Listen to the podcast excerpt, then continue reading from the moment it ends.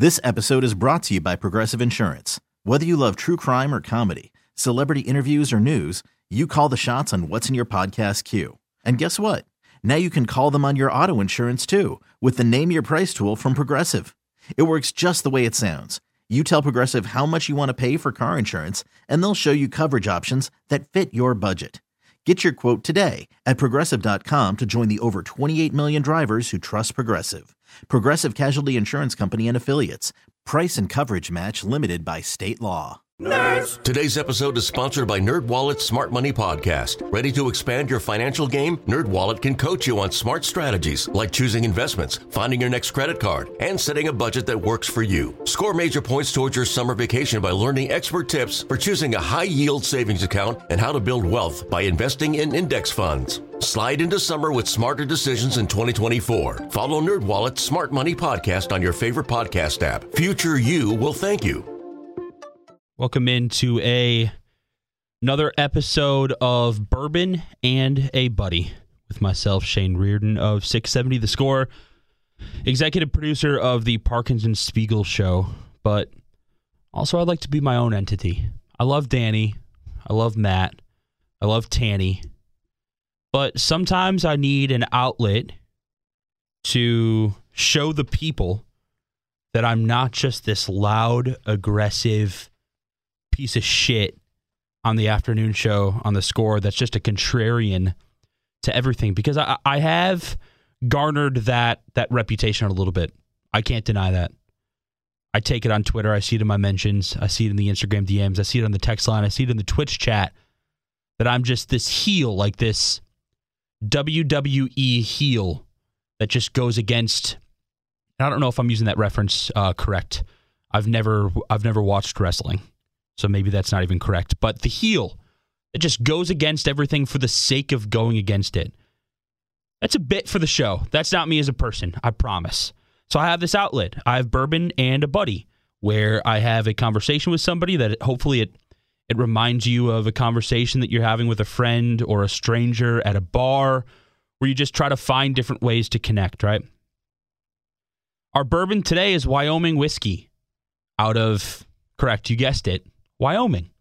My favorite part about Wyoming whiskey is not necessarily the whiskey itself, but they have a a farm on the distillery with cows where they take the spent grain from distilling the whiskey, feed it to the cows, and then they sell the protein. They sell the steaks, the roast, the ground from the cows. So all of the beef that you're eating came from a cow that was eating spent grain from distilling whiskey, Wyoming whiskey. It's a it, it's it's not cheap shit either. Like it's legit whiskey. I'm not just doing this for the novelty of of hey, that's the meat guy. That's Shane's meat on Instagram. That's where you can find me, by the way. Shane's meat on Instagram, Shane underscore Reardon on Twitter. And just this podcast I post to my Twitter feed. Hashtag bourbon and a buddy. I legit I like the whiskey. I've been drinking it for quite a while, and it's a fun bottle. It kind of for, for Chicagoans, it's it's uh, very similar to the Koval bottle. It's just an aesthetically pleasing bottle. Super cool merch. I've got like these yellow Wyoming whiskey winter gloves that I use to like I put rubber gloves over it, and then I use that to shred my pulled pork or my my smoked chuck roast or something like that. Really good insulating gloves. I love the brand. And I love this conversation that I had today with Tori Rubenstein. Tori Rubenstein is a content producer at NBC Sports Chicago, but more importantly, you know her as the woman behind the White Sox Talk and the Bulls Talk social media feeds. Some of the most entertaining uh, brand social media feeds that I've seen in a while, tweeting out live during Bulls games, like pulling highlights with very clever uh, captions for both White Sox and Bulls uh, for their podcast. She does a phenomenal job of standing out in a modern day social media world when that is incredibly difficult. Like, I have tweet notifications turned on for White Sox Talk, the the, the White Sox uh, account that that she heads on Twitter. Um, very entertaining stuff. And I wanted to talk about that with Tori and the business and she's younger. She's she's 27. Um, I'm 30. Like in the same era of the younger people in social media. I wanted to talk about that with Tori. I wanted to talk about dating in Chicago when you work nights and, and, and, you're having to watch every White Sox and Bulls game and tweet along with it, and how you balance that with going out at night with your friends and having a social life and still trying to date. And I wanted to talk about the difficulties of being a woman in sports media in 2022 and how you combat the the old white men and the, the the the, social media trolls and how you can be a professional while while while battling that and combating that in this this scum of an era that we live in. It was an awesome conversation. Uh, Tori gives me some shit. I give her some shit. Um, I really think you you will enjoy it. This is episode four, bourbon and a buddy with myself, Shane Reardon, drinking a bourbon Wyoming whiskey and having a conversation with Tori Rubenstein of NBC Sports Chicago, the White Sox Talk Twitter account, and the Bulls Talk Twitter account. I hope you enjoy. Real quick on your vocals. Hello. We good? Just uh, say like the the alphabet. Yeah, it's fine. Say the alphabet. A B D. oh no. Oh, I was recording. That's good. oh my god, that should be the intro. A B C D E F G H I J K. You're now I just want to know if you know it. L M N O P Q R S T U V W X Y and Z. Perfect. Oh my God. Well, close to perfect. That was actually absurd. Tori Rubenstein, you are a digital content creator and a social media manager. As you said, a fancy way of saying a social media manager. You actually get paid for it for NBC Sports Chicago and NBC Sports in general. Just NBC Sports Chicago. NBC Sports Chicago. What's it like living your life on social media as a millennial and then having to do it for work. What's that like for you? So, I will say that, like, I am not super into my own personal social media except for my Twitter account, which obviously Twitter is my favorite social media app. But, like, I don't really care about my Instagram that much. Um, I don't really care about, like, my own TikTok or anything like that. Like I don't really have that many Instagram followers. I don't really post that often on my feed. So I really, which is kind of nice because I spend so much time on it during work. Like my screen time is sometimes like 10 to 13 hours a day just because like I'm always on Twitter and Instagram and posting things and like monitoring stuff. So um, I really don't even have time to like curate my own in, like Instagram or social media, but I am pretty active on if Twitter. you were to remove that work stuff from your screen time, what would it be? I was having that conversation with somebody the other day that the notification I dread most on my phone, and granted, I've turned the majority of them off. I don't want to see notifications from work. I don't want to see email notifications. I figure they'll get to them when I get to them, that kind of thing. I am terrified of the Sunday morning screen time weekly report. I'll turn that shit up. And if it's been a bad week and I'm like in my head about things, like nine hours, four hours on TikTok, three hours on Twitter, two hours on Instagram. If you took that away from your job, what would it be? What would your weekly screen time be? I feel like it would still be pretty high because I'm a big scroller. I love TikTok. I love like scrolling through Instagram. It would, I would say like like six to seven. Okay, that's still a lot. Yeah, no, it's a problem. What, I mean, good. but is it a, is it a problem? Like we are in this era of pretty much the only way you can consume what you want to consume is via your phone in some kind of way. Yeah. Your news is on Twitter because if you turn on the TV, you're not going to get what you want, right? You curate your social feeds to the news that you want to see. So, is it a problem how much time we actually spend on our phones? I don't think it's necessarily a problem because, like you said, I think there's value to it. Like, I think people are more informed I mean, there's also a lot of like bullshit you have to be smart enough to like kind of sift through right. if you're going to be on your phone that much. But um, I just, I'm, I guess I more mean it like I could be using that time like watching a good show, which is not much better, but like I could be like. I thought you were going to say going outside, going for a run, going studying. for a walk. Yeah. No, like reading I, a new book. I could be like, sometimes I'll be like excited because I have like the night off or whatever, and then I'll just be like on my phone the whole time anyway, scrolling through TikTok, TikTok, and I'm like, I could have like been reading a book or like doing something else. But um, No, I don't think it's like I, I think it's not one of those things where it's like, oh, these kids today are Yeah. you know always on their phones. Like I think that um, there's value to all of the technology. when you start a new show, what are you going for? Because I have a problem, and it's called Below Deck, and I just got stuck on going from season one of Below Deck and Captain Lee and all these fucking weirdos watching. If people don't know what Below Deck is, it is a super yacht, a luxury yacht, and it's a reality show following the crew members and the captain and the the patrons they take in. And I am absolutely hooked. I can't go to bed at night, and this is after White Sox and White Sox post. yeah, I can't go to bed at It's night like unless I've watched two Below Deck episodes. So what's that for you? When you pick a new show, what are you looking for? Um, I guess so. When I, in terms of like reality, if we're on that topic, I've been really into Love Island, which I highly that's a good one. recommend. Yeah. But the UK version because everything's Ooh. better and funnier in in in like an English accent. Okay. Um, but if I'm watching like a real show, I don't know. So I you I'm like a really big TV movie person, but it's kind of hard when I like you know get off work at like 11 and then like I don't really I just want to put on something mindless. But um, I just like whatever people like Ozark. Like I mean I've seen Breaking Bad like eight times through. It's my favorite show. I, I'll watch it like once a year. I can only watch it one time through. I never got it. I never got it. I couldn't Maybe get into I- it. So I watched it the first time through, like after it had already aired, and I had like a podcast that I listened to while I watched it. So I think maybe that like helped me understand, like, stand like the, you know, g- genius like Yeah. nuances of Yeah. it and stuff like that. But um, so I actually just started Sopranos for the first time. Okay, I just got done with Sopranos Really? last this past Christmas, I and I watched it through like in three months. I'm on season one. Season one. Yeah, Okay. I'm so you know that you've got to power through season one I to really get to the good stuff. yeah. I got to a point of being so sad that Sopranos is about to end over Christmas break. I started watching it in 25 minute increments so I could spread it out over more nights so it wouldn't be done sooner. That's a strategy. I got called crazy for it. No, that's back, a back strategy. to the social media thing real quick.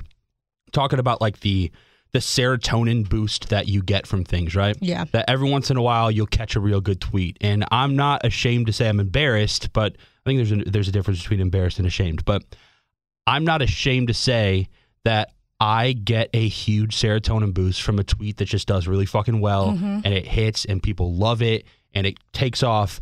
You recently just screen recorded a Instagram story of Joel Embiid dancing the hora or, or is it hora or Yeah, aura? it's the The, hora. the hora dancing the hora at a Jewish wedding.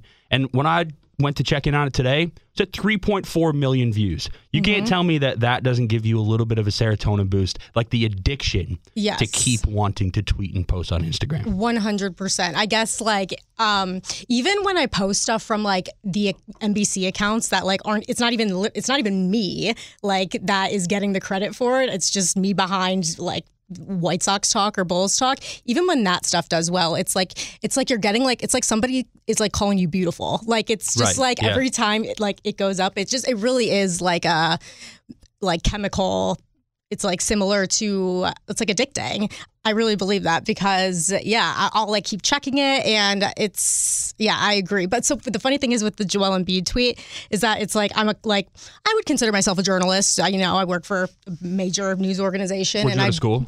uh kansas Okay. All right. um and like i do some writing and stuff like that but um it's like i was like making a joke that it's like I stole somebody's like I got I went viral because I stole somebody else's content and didn't give them credit for it. Or like I you're just putting it on a platform Yeah. where it wasn't already. Right, Look at it that way. Give give yourself some credit. Yeah, I was following the right people. But yeah, that was funny. Um, Dave Portnoy retweeted me, which was pretty exciting. That's fun. Yeah. So I had, I, I literally had like an ex boyfriend's reaching out to me, being like, "Just saw this on ESPN." Oh like, yeah, that's whatever. the perfect way to reach I out. know, Like, and I'm like, "Ah, you didn't want me when I wasn't viral. Now you're, now you're just trying to slide back." that's like the equivalent of texting an ex on Christmas saying, "Hey, I was thinking about your sister today. I was thinking about your brother today. Right. I hope he's doing well." Yeah, that's the same thing. I hope thing. your dog is. oh my god, I hope well. your dog's having a great Oh Christmas. God. Have you gotten one of those? Have you gotten the Christmas or Thanksgiving or Labor Day ex reach out? No, no, No? I've only gotten the Joel Embiid hora reach out. It's a little bit less traditional. yeah, I know. the Joel Embiid. Um, so you said it. I wasn't going to bring it up because I didn't know if you wanted to be exposed for it. but you are technically behind the White Sox Talk and the Bulls Talk Twitter accounts. Correct. For the major- the majority of the tweets are from you. Yes. They are. I, I'm not just saying this because you're here. They are. It's a. They are genius accounts. You're legit you. good at reacting so quickly and grabbing the highlights and making perfect pop culture references, or you spend so much time on TikTok, the Yeah. perfect TikTok reference to uh anything Eloy Jimenez does or something like that. Yeah. How good does that feel? I know we talked about it a little bit, but how good does it feel where you can kind of separate the Tori Rubenstein tweet from the hey, this is me, but I'm putting it through another organization, so maybe there's a little bit less of a consequence if if something doesn't perform as well. Yeah. Does that make it easier Yeah. to take more chances? Yes, I think it does because I think that I've had before I had this job. I think I would have some like really good tweets, and they'd get like obviously I'm a, I'm a nobody, so they'd get like two likes, and I'd be like, damn, this like was really good. If like only like this was in front of like a larger audience, I'd be like going viral right now. So it is really nice to have like a platform where I can kind of express like my sense of humor and my style of communicating through social media. Like it really is the perfect job for me. Um when i was in high school this is very stupid but like you know how you, there's like senior superlatives and Sure. stuff? Yeah, yeah, i was voted most likely to be twitter famous. No way. yeah and but, best but your sense of Twitter humor wouldn't do well in high school, but you were no, still well, it did. and It did like relative to like the other like people in my grade, Relative to high school But kids, it wasn't yeah. like. But like once I like got to college and even like out of college before I started working at NBC, I mean, I was still a nobody. Like Yeah. I, you know, I had like 500 followers and I was tweeting to like myself. who's your favorite Twitter follow? oh, Like who do you get your inspiration from?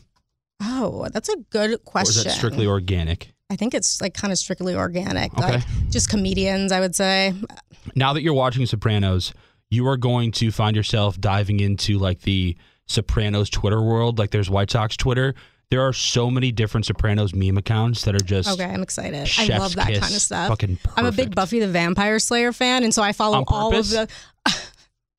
What's that supposed to mean? yes, on purpose. Okay. Um, and uh, so I follow all like that. Like I like all those cult like uh, stuff where Yeah. like you there's a bunch of different accounts dedicated to it and things like that. So I'll have to check out the Sopranos ones. I'm sure those are really good. What's what's your favorite part about about working for an, an entity like NBC Sports Chicago? Um, I think uh, I really like my media pass because I like getting That's to go fun, to the right? games and everyone. Yeah. That's probably the best part. Um, I like. I really do. This really doesn't have anything to do with like NBC, but I love all my coworkers. Like Mhm. truly, like there's not really one. There's basically not really anybody that I really don't love working with. Um, and I love the flexibility of it. As shitty as like my hours can be, like I have two free nights a week unless like there's a day game or Yeah. the Bulls and the Blackhawks are off on a night. Um, as shitty as that is, like I do like the flexibility of like having my mornings and afternoons open, and like my boss is really, really, really like understanding of the fact that I'm like a 27 year old, and like if I ever he'll like let me take like the sat like I always get one weekend day off no matter what. Oh, that's nice. Yeah. that's real nice.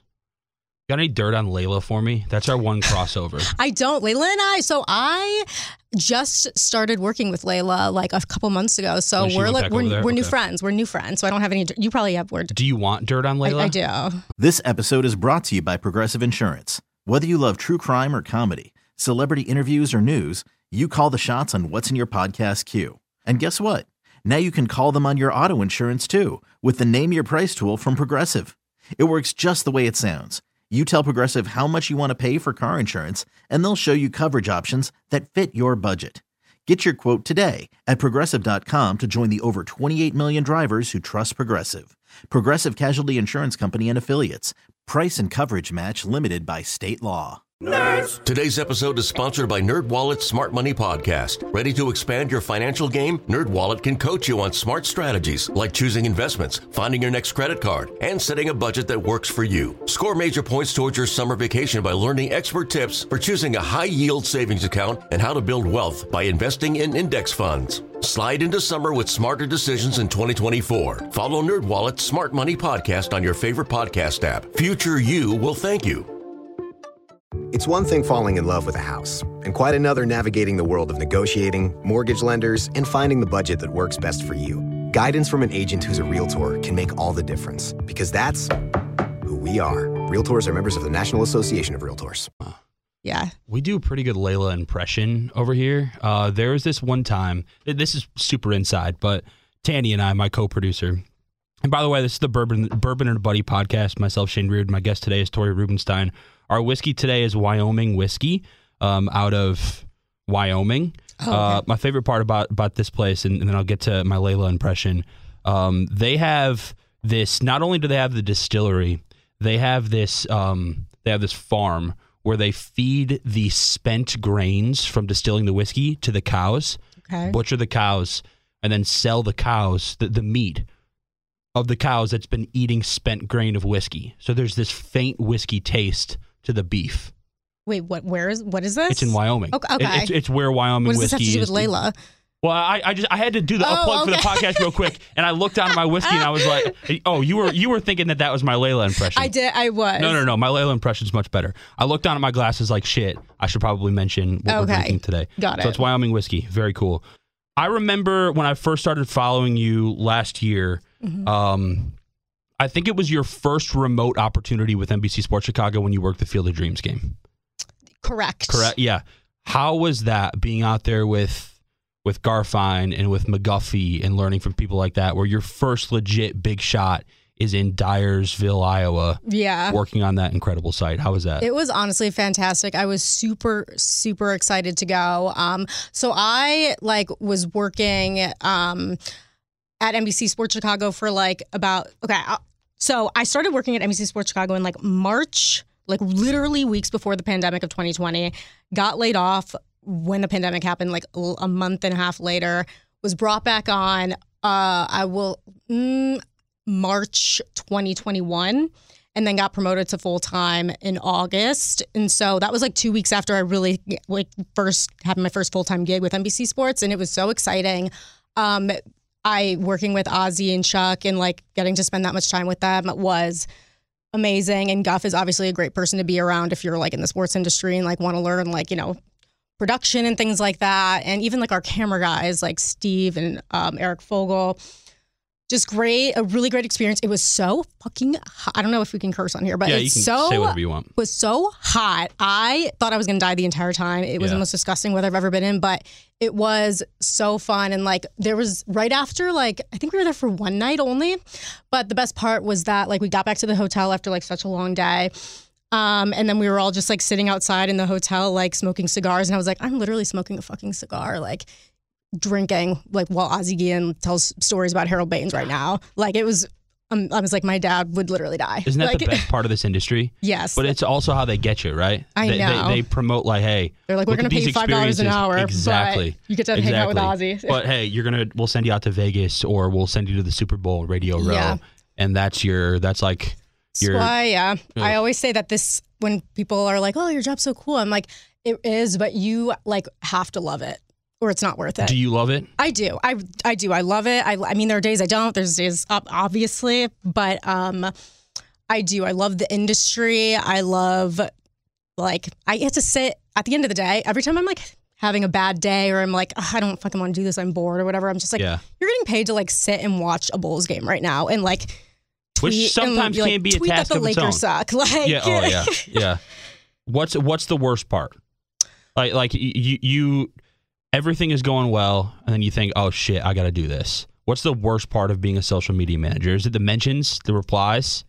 Um, it's all the like bu- like sponsored bullshit that I don't want to do, where it's like, oh, this is sponsored by like McDonald's, whatever, like Yeah. just the random stuff. Um, other than that, other than like the hours, which is like which are annoying because like I can't go to like a cap- happy hour on a Tuesday, Yeah. whatever. Um, yeah, the replies can get to you. I. Tr- I'm pretty good about not getting too like offended by angry fans and stuff because like it's not me. They're like they're just mad that the team's not doing well and you can't really take anything personally, especially when you're running an account that nobody knows is even like actually you. Right. So now, I mean, th- this podcast does huge numbers. I'm telling you, massive numbers, absolutely huge. People are going to know it's you now. I that's fine. You know, it's that's fine. I might as well just start doing it for my own account. Um, is that that the time smoking and drinking with Ozzie in Iowa? Is that your biggest pinch me moment? I feel like I have Um, different pinch me moments every day, like I working with have- Wani and Steve Oh, Stone and stuff yeah. like that. It's just, is that your biggest one?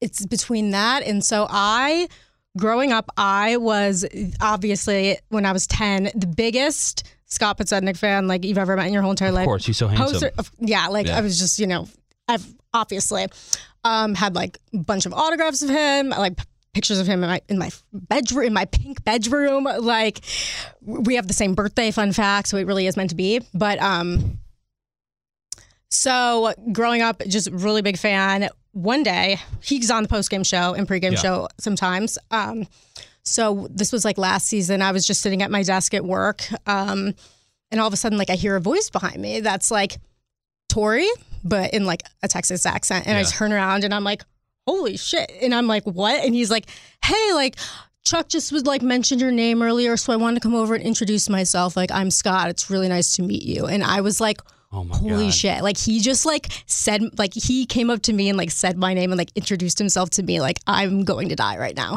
so it's between that that's probably like pinch me and then the Ozzie moment are the two biggest ones i would say What was your favorite team growing up? Was it the White Sox? Or like, what, what did you, because I, I listened to the score my entire life, right? It was, it, I was born in 92. It started in 92. So to be sitting here, working here is like crazy for me. yeah Did you see this for yourself?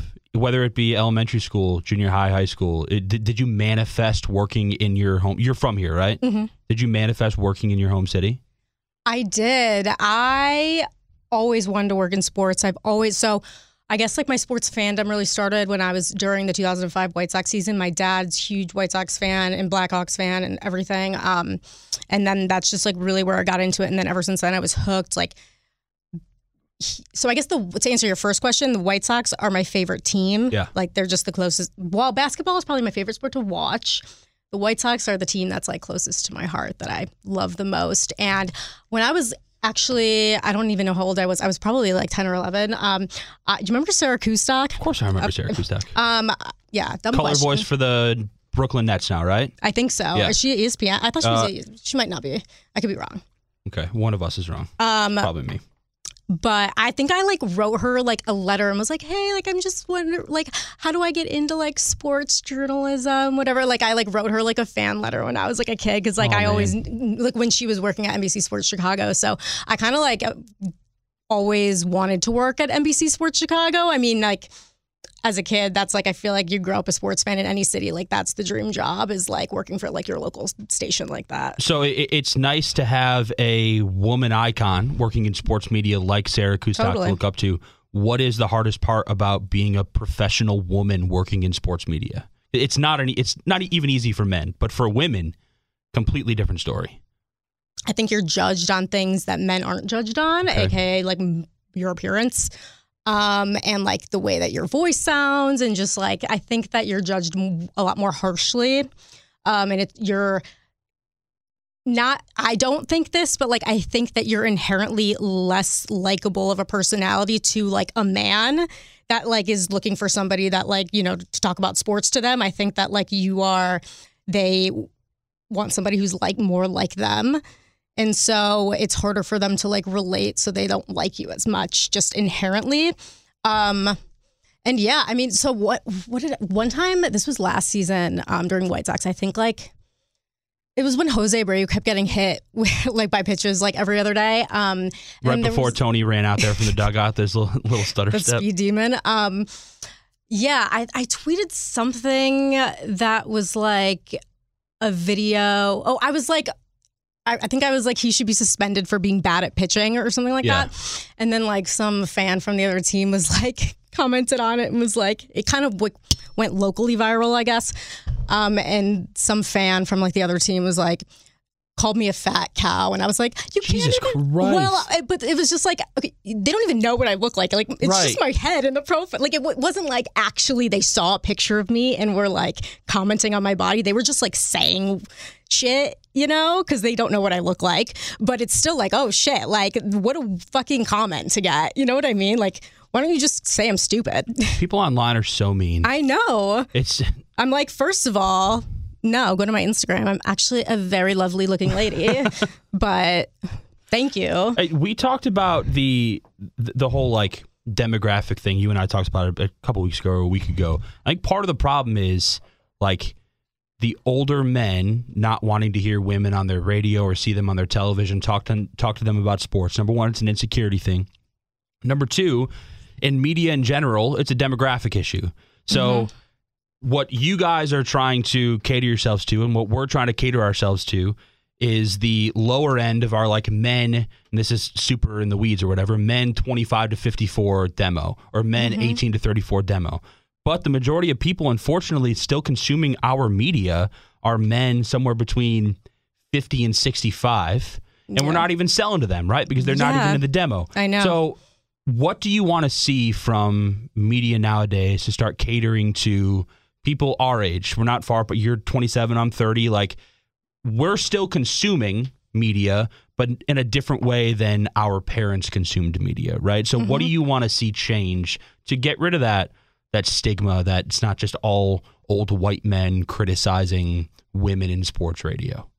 Um, I think that like u- utilizing things like TikTok and like making your content more available to a larger group of people than like maybe just the people like the type of people who listen to a radio show aren't the same type of people who are like scrolling on TikTok Right. or whatever. So I think that like it's important to like kind of almost tailor your content to like be something that's clippable for TikTok so that you you will reach the audience that you are looking for. So whether that means that like maybe the restructuring a sh- the type of show that you have or you know maybe thinking of different segments that you think would be better suited for dig- like I think we need to start thinking with more of like a digital um social media based mindset as opposed to just like this is what's going to look best or sound slash look the best on the radio or like watching television. Because like i don't know that like i mean i still watch cable television but that's mostly because like i just like it and for sports and stuff like right, that like but do you watch it live or do you watch it via like Hulu or on demand i only shit? watch it live if it's like sports or like Right. the bachelor Right.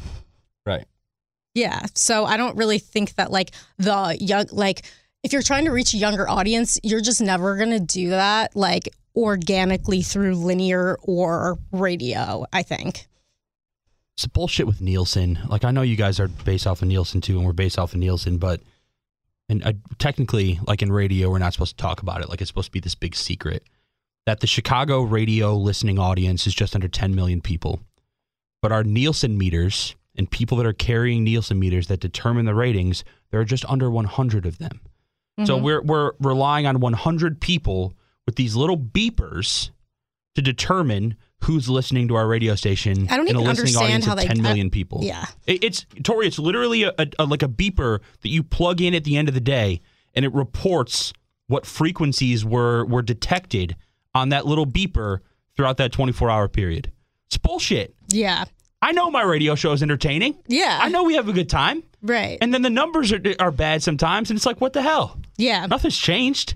Right. I hate everything that our Yeah, industry the, is the, about. the ratings Everything. have like nothing to do with the actual content. I mean, of course, it- but that's what it- we sell sense, on. Yes, you sell on the ratings. Exactly, which is crazy. Like you should, like that's what I'm saying. The the way that you perform on social and on digital should Exactly. be more, just as if not more valuable than the way that you perform um, live.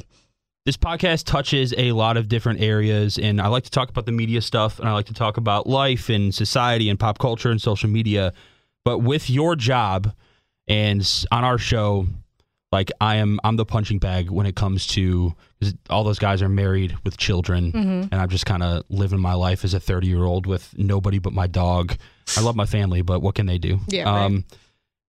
how hard is it when you're working nights trying to date? I'm Glennon Doyle, author of Untamed and host of the podcast We Can Do Hard Things. On We Can Do Hard Things, my wife Abby, my sister Amanda, and I talk honestly about the hard parts of life. Join us and guests like Michelle Obama, Tracee Ellis Ross, and Brene Brown as we have refreshingly honest conversations. New episodes are out every Tuesday and Thursday, so listen to and follow We Can Do Hard Things, an Odyssey podcast, available now for free on the Odyssey app and everywhere you get your podcasts. Yeah, it's hard because you get, like I've said, I get typically two nights a week unless there's, you know, a day game or an off day. and it's hard um, because I want to hang out with my friends. Right. I have to make decisions on like what I want to do. And yeah, if somebody's like, oh, like, hey, like I'm free Wednesday and or I'm free these days this week, and I'm like, well, I'm literally only free like Wednesday. Right, the White Sox are playing the Tigers this week. I got to sit there and tweet, yeah, tweet about the White Sox and. Tigers. So it has been very difficult. I've been single for about um okay. Well, I had a boyfriend for like three months. That doesn't count. Exactly. Yeah. So for and that's almost something I want to get into actually. What Yeah. counts and what doesn't. So Okay, hold cool. on to that. Yeah, so I've been actually like genuinely single for about three years. Okay. Which I love being single, but it is hard to date. Um, and I've had problems with like friends too because there was this. I'll just tell this stupid, stupid ass story about it was my friend's. She's like kind of had like two birthday events and I only went to one of them and she oh, Jesus was really mad that I didn't go to the other one because I had a first date and I was and she was like you're like prioritizing like a guy over my birthday and I was like well you don't understand like if I didn't go then I might not be able to go on this date with this guy for another like 2 weeks. So you know what I mean like it's just like stuff like that with like the schedule of working in sports it can be very difficult for dating. Yes. So is it dating apps for you then, or you try, do you, do you prefer the mutual friend thing? I'll tell you this, I I hate the dating apps, but also I'm horrible at approaching women at bars. Right? Mm-hmm. I'm my fear of rejection is through the roof. I can't just go up to somebody and say, "Hey, what's what's up?" Mm-hmm. I'm terrified of that rejection. So the dating apps are usually easier, Mm-hmm. but I hate those too because it feels like it's just deteriorating your mental health and you're reducing somebody to 300 characters in a bio and six pictures, right? Yeah. And, and most of those pictures on the women's side, you can't tell which one they are because it's six different women in the pictures. And on the men's side, they're usually holding a dead animal, right? And they all love spicy margaritas oh and my espresso god! And martinis. pizza and adventures and, and espresso, And yeah, espresso- traveling. yeah, traveling. God. So, what is it for you then? Do you like the mutual friend route or or or, or Twitter? Twitter's a dating app too. I've never tried Twitter. You should try Twitter. I should try Twitter. Start sliding into some That's DMs. actually genius because you know, like most people aren't tr- trying that. Um, but so I, I agree. The apps can be like a freaking swamp. Yeah. Like you, uh, the amount of times I've deleted and re-downloaded Hinge is like I'm always basically like newly joined yeah. because Yeah. I'm always deleting it and re-downloading it. Um, but I feel like I have had a lot. It's just the easiest. Like I've gotten so many like dates from Hinge, and it's like. I, the mutual friend thing hasn't really been like a big factor in my life. I feel like everybody I know is already f- friggin' taken. It sucks, right? So- I know it really does. So I really haven't had too many like mutual friend dates. Um, so I really do typically rely on the apps. But um, I've been trying. So ever since, so I just moved in um, a few months ago into my own place for the first time. Nice. Um, and I was started. I was like, you know what? I'm gonna start like going to bars by myself and just sitting there. Ooh. Yeah, Does highly recommend.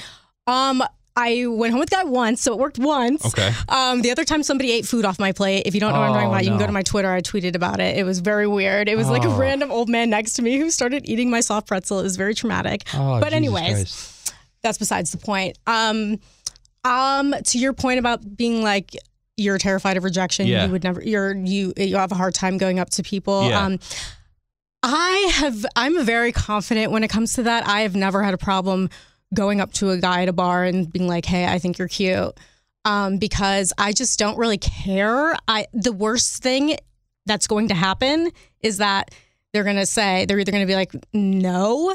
Which is like, okay, cool. Now I'm in the same place I was before, which is that you're not talking to me. You know, like the worst thing that's ever going to happen is that, like, they're going to lie and they're going to be like, oh, I have a girlfriend or I have whatever. Right. No one's ever going to be like, oh, oh, oh, how dare you? Like, fuck you. Like, Yeah. you're ugly. Like, I've just never really ever had a fear of like going up to somebody and telling them that I think they're cute and that like I want to talk to them. Okay. Yeah, So, that's that's a little inspiring, I guess, because uh, yeah, what do you have to lose? yeah. But the embarrassment of the rest of the night of that person still being at the bar while you're still at the bar. You're catching- Whatever. yeah, I know, I know.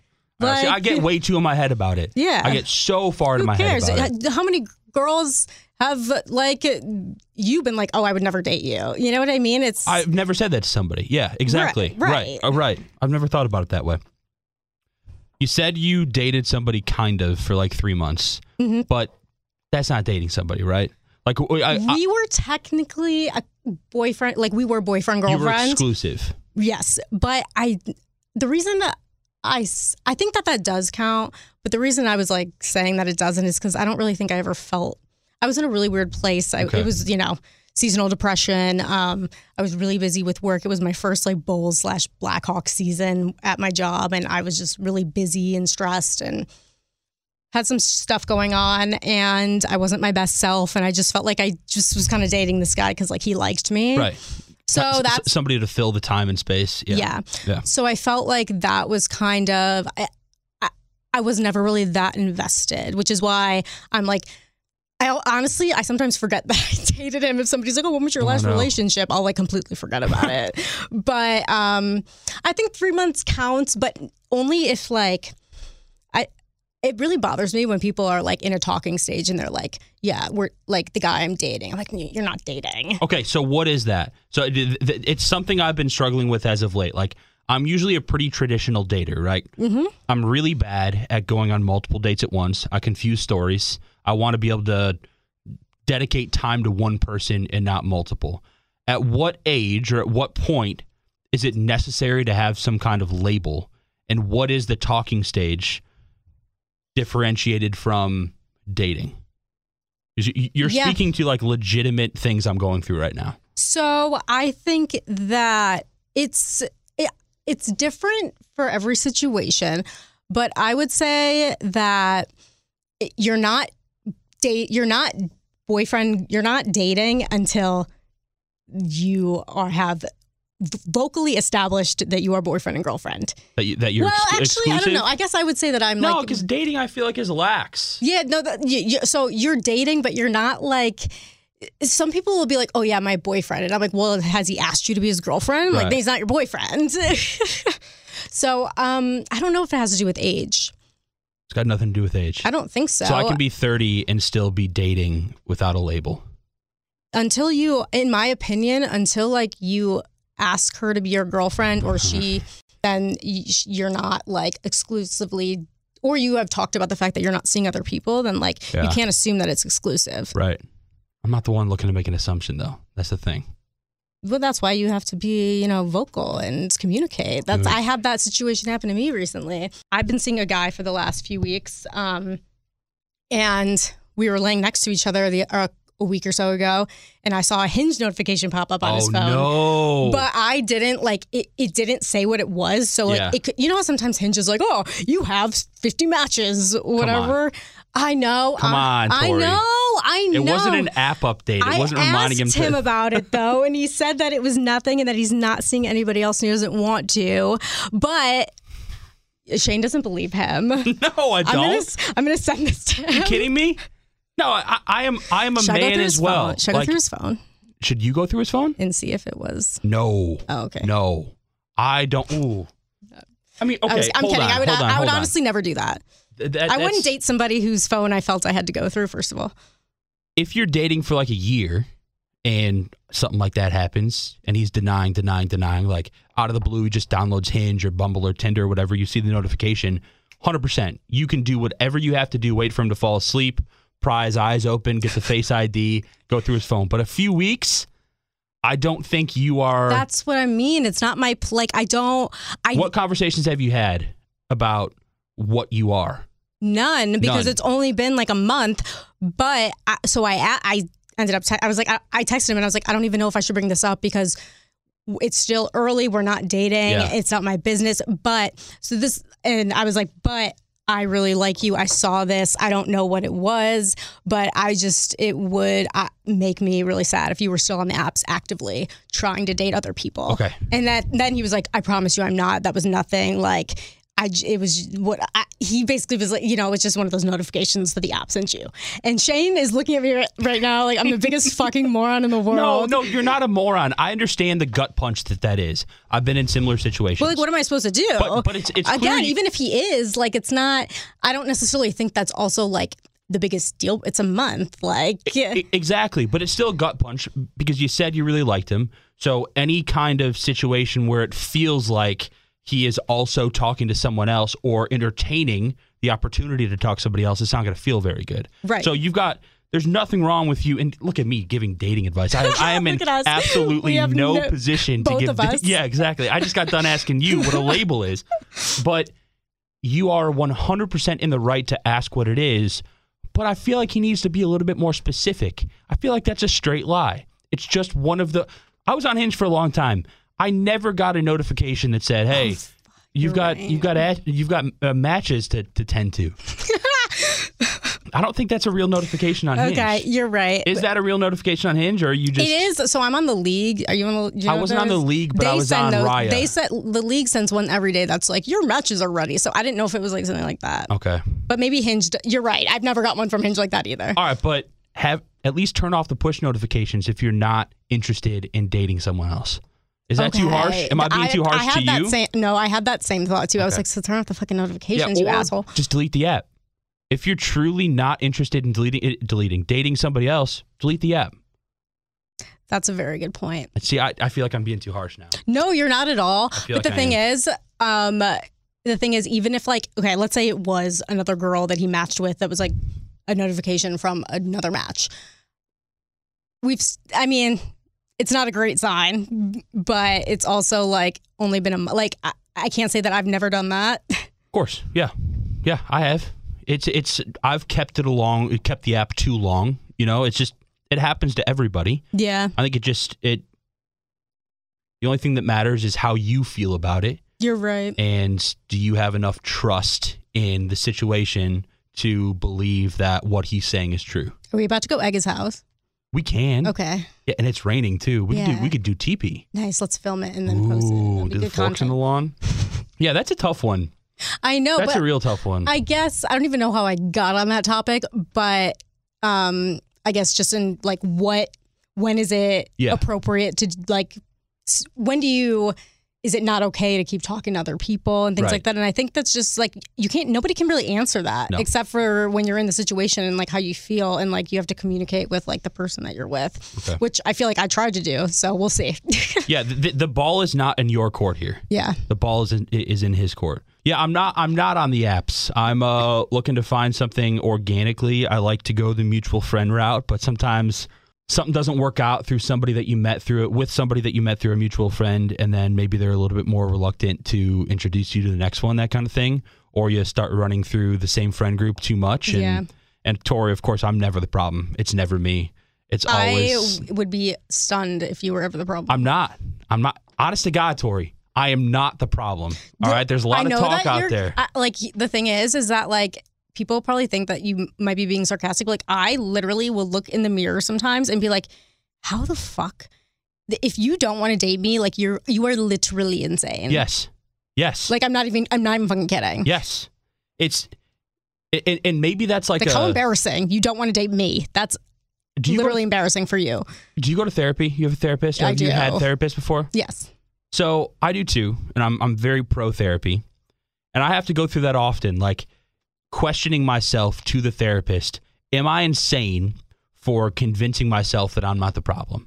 And the therapist has just as much information on you as long as you're being truthful with your therapist, Right. which is very important. Obviously, there are too many people who will go into a therapy session and lie just to prove their narrative right. Right if you're truthful with your therapist, they have just as much information as you, and they have a different way of thinking about the person that you are than you th- than than you have. I've, according to my therapist, great source, I've never been the problem. Do you have any idea? And of course you do. How frustrating that is, and how how much worse that makes dating Yeah. when you're you have a clinical licensed therapist telling you, "Hey, I don't know what the problem is here. Yeah. You're finding the wrong ones." It's a horrible feeling to have. I know. I'm like, can you fix this so that somebody will love me, Yeah. please? Yeah. Yeah. God. I, yeah. it's It- tough out there. No, I literally have the same thought because I'm like, I feel like I'm a very self aware. I mean, that's exactly something that a not self aware person would Exactly, say. yeah. But I feel like I'm a very self aware, normal person. And then I'll see these fucking people that are like literally insane, like in happy relationships. And I'm like, how the fuck did you get somebody to like want to hang out with you But they're not happy multiple times a week? They're happy relationships on social media. Fair. But also, then I think, and then I'm like, well, okay, that just means I haven't settled yet. And I'm not, like, you know what I mean? But settled in terms of I just finding the right person or No, settling I feel like a lot of somebody. people just have a relationship because they want to be in a relationship and think that they should be. Mm.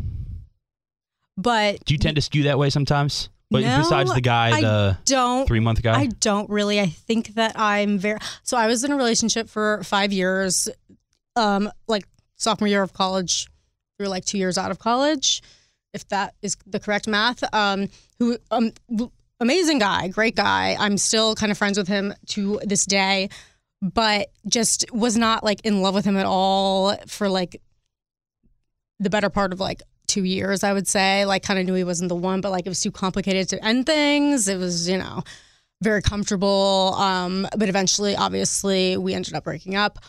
But I feel like ever since then, I'm like terrified of like doing that. Like, I will not fucking date somebody unless I'm like obsessed with them. Okay.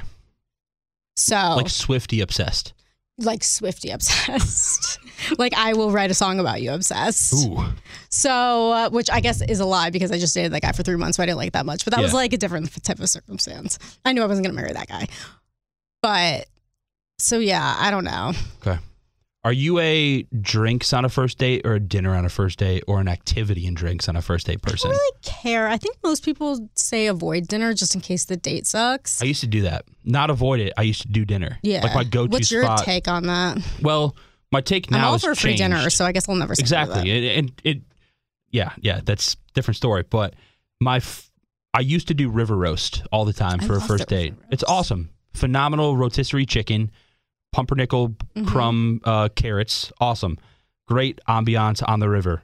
I used to do that, and I called it my my lucky first date spot until I realized, well, just because the first date didn't go well and you didn't get a second, it's probably not a lucky first date spot, right? If you're not getting a second date out of it, or you're getting a second date out of It's it, just a comfortable first exactly. Date It, it was my comfortable spot, and now I kind of pivot towards the let's go get drinks on the river walk or something like that, and walk the river and yeah. on a Wednesday or a Saturday, so the fireworks are right there when you're done, yeah. or like the architecture tour at night. I don't know if you've ever done that. Architecture tour rules. The one at night is is awesome if you haven't No, done those that. are great ideas. but it's just I don't know. It's it's it's nice to get a little tipsy on a on a first Oh, date. I don't think I would. I would. I wouldn't say never, but like, yeah, you got to have a drink. Yeah, you, you so my problem is sometimes I have bit. a little too many drinks. It's, Okay. it's- I feel like that's Yeah. sometimes my downfall. But like, get, I feel like you got to get a little loose. It's a nerves thing. right? Yeah. I, I, I think I'm, I'm a decent conversationalist, but you got to have that shot of tequila before you leave. Yes, or like, You- yeah, a hundred percent. I had one before this. I'm just kidding. I had a half glass Oh. wine. oh no, for sure. Yeah, yeah.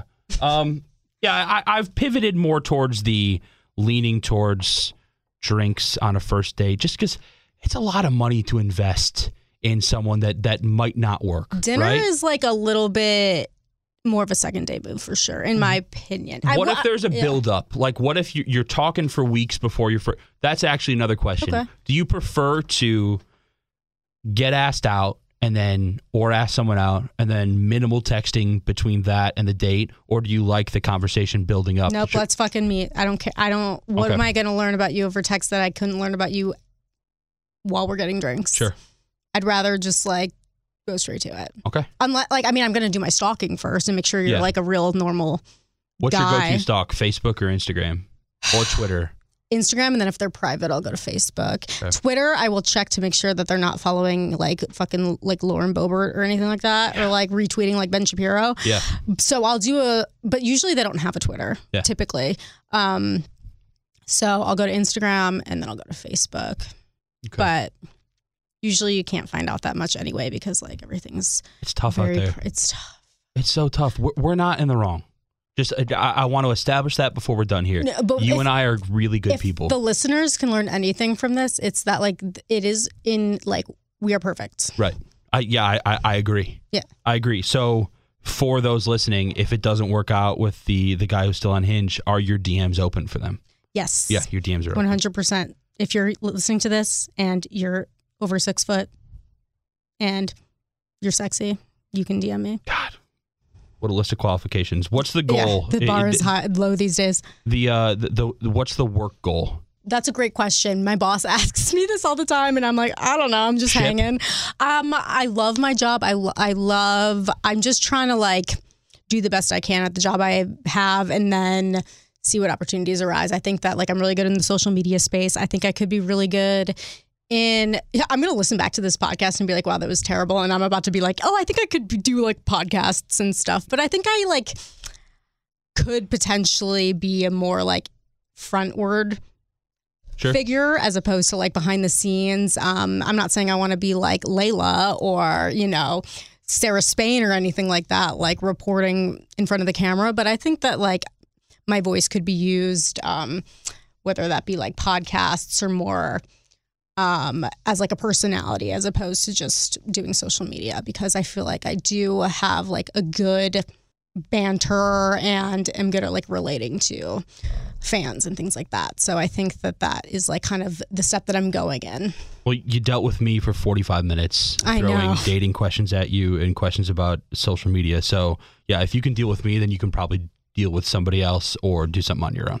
It's a pretty uncomfortable environment in these stuffy WBBM studios. This is yeah, this is the first time I've the been air's kind of dry in here.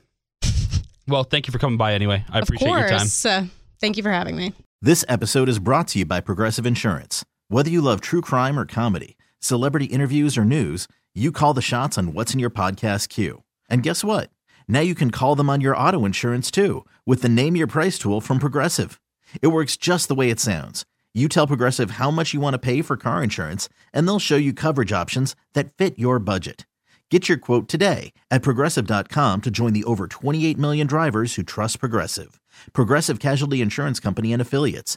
Price and coverage match limited by state law. Today's episode is sponsored by Nerd NerdWallet's Smart Money Podcast. Get your head in the financial game with smart investing and budgeting tips straight from the nerds. NerdWallet's experts will set future you up for success with dependable, fact-based insights. No financial misinformation allowed. Learn how to save on your summer vacation, find your next credit card, or loan for a big purchase, and invest in your next index fund. Make smarter decisions in 2024. Follow Nerd NerdWallet's Smart Money Podcast on your favorite podcast app. A lot can happen between falling in love with a house and owning it. Having an advocate who can help you navigate negotiations, timelines, inspections, and more can make all the difference. That's what the expertise of a Realtor can do for you, because that's who we are. Realtors are members of the National Association of Realtors.